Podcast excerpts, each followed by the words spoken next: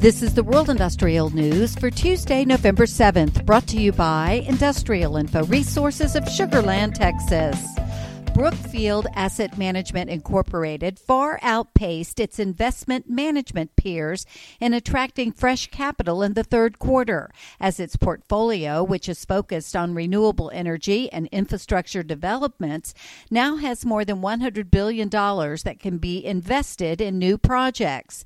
Industrial Info is tracking about $4.5 billion worth of active and planned projects from Brookfield worldwide, about 75% of which is located in the U.S. and Canada.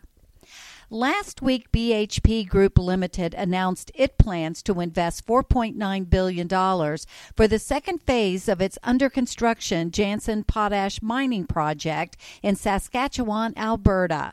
The $5.7 billion first phase kicked off last year.